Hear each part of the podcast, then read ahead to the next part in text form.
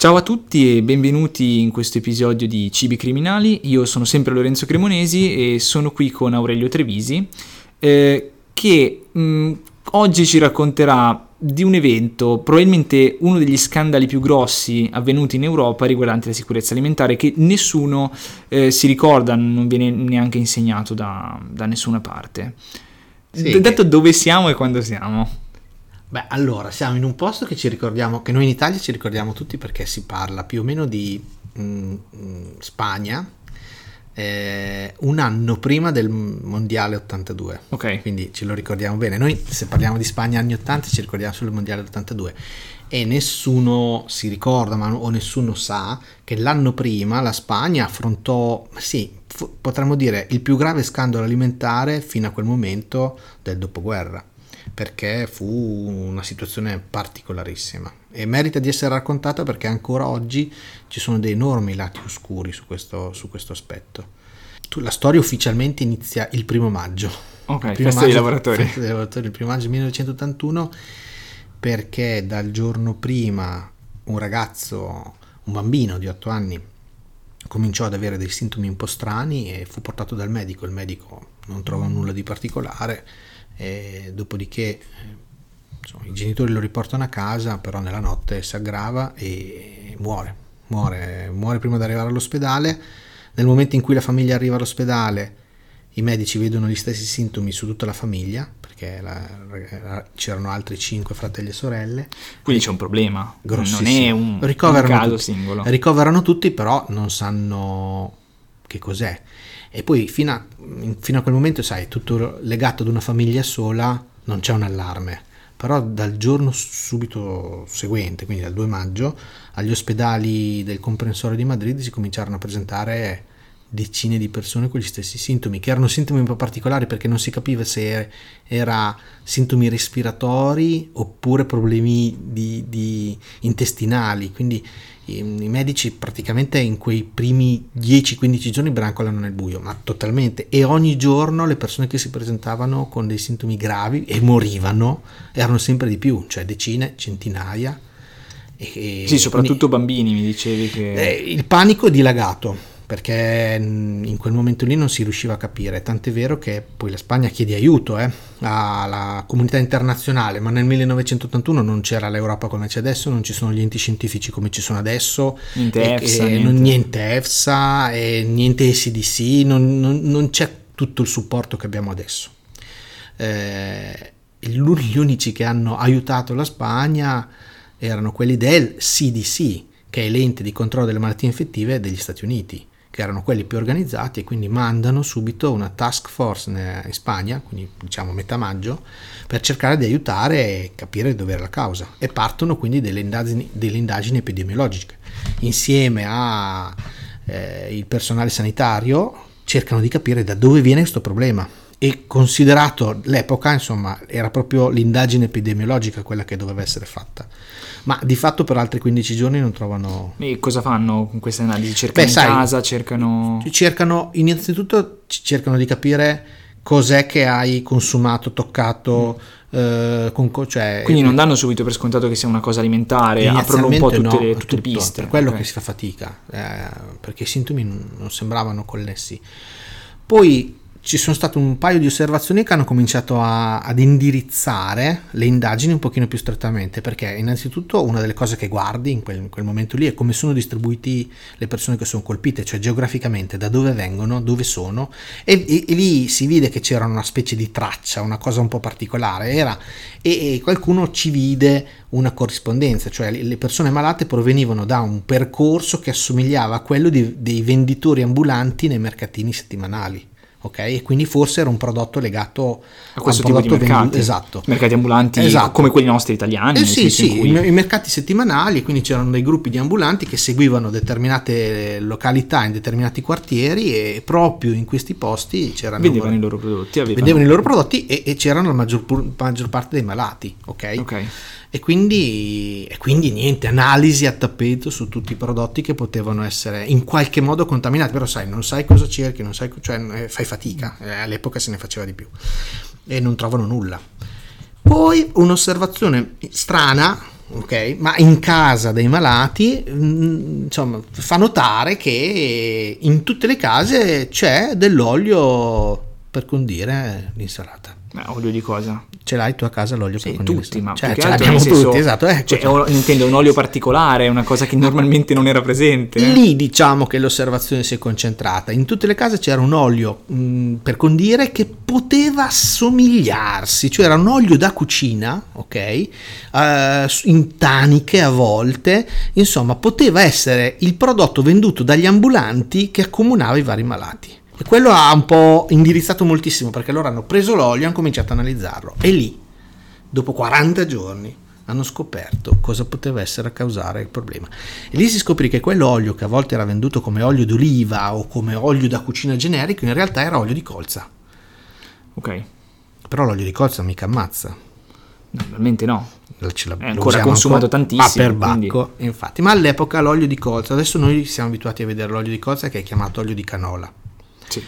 Eh, all'epoca l'olio di colza era un olio che in molti paesi, soprattutto quelli del Mediterraneo, era vietato. Non per particolari, erano motivi anche un po' protezionisti. Noi nel Mediterraneo abbiamo l'olio d'oliva perché dobbiamo usare l'olio Importare di colza, costa molto meno. altro, quindi- esatto. Però effettivamente l'olio di colza all'epoca aveva una quantità di acido ericucico un po' irritante, diciamo, per noi e quindi grazie a quella scusa lì lo vietavamo. E quello di canola è la versione moderna che ha meno quantitativo. ecco. Esatto, la, la canola è un, eh, sta per Canadian Oil Low Acid, praticamente è un olio di, di- di colza con una bassa quantità di, di acido ericucico, quindi eh, bassa- cioè non ha, ha tolto quel problema di, di irritazione. Però all'epoca sostanzialmente l'olio di colza non poteva essere commercializzato come prodotto alimentare in Spagna e quindi capisci che abbiamo trovato qualcosa di strano. Che è comunque una frode di base. È comunque una frode, ma soprattutto in questa situazione è qualcosa di strano, cioè combacia con delle situazioni strane e quindi si risale a capire ma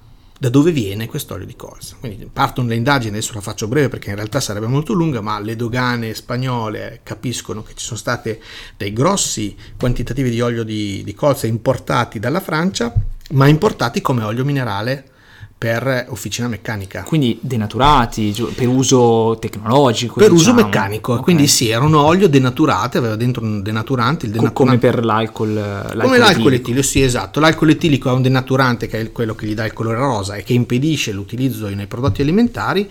L'olio di colza aveva un denaturante che era l'anilina, che è una sostanza che possiamo trovare anche in alcune vernici, che sostanzialmente conferiva all'olio la- l'impossibilità di essere consumato. Si scoprì che un gruppo di imprenditori, commercianti, un po' senza scrupoli, anche abbastanza ignoranti, eh, trovarono un modo per togliere l'anilina dall'olio. Tramite dei riscaldamenti successivi, una, sorta, una specie di distillazione, riuscivano a ehm, eliminare il denaturante e a cre- ad avere un olio che aveva ancora un basso costo e, e che veniva poi commercializzato come fantomatico olio da cucina. Il problema è che nel fare questa operazione potevano rimanere delle sostanze che erano derivate dall'anilina trasformate ad alta temperatura e che effettivamente per l'uomo potevano essere tossiche. Ovviamente non, so, cioè, se- non se ne sono resi conto. non se ne sono resi cosa. conto, ma diciamo che dopo 40 giorni in cui succedeva quella cosa lì, potevano anche pensare che qualcosina potev- cioè, potevano aver essere implicati. In realtà, esatto. Il problema è che anche quando, e qui la facciamo breve, anche quando diciamo, il governo insieme al CDC e al Ministero della Sanità hanno trovato questo, questo- la causa, i malati non, non si sono fermati.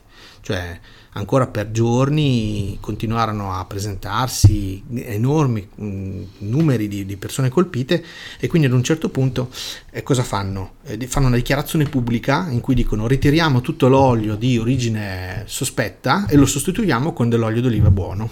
Ok? E quindi a quel punto la popolazione conferisce tutto l'olio possibile e immaginabile Oh, tirato via finto, tutto immagino. cioè anche Sì, per motori, avere dell'olio nuovo, dell'olio certo, nuovo. quindi anche la tracciabilità. Eh, lì si è persa un po' anche proprio, mh, come dire, la, la- la capacità di risalire esattamente.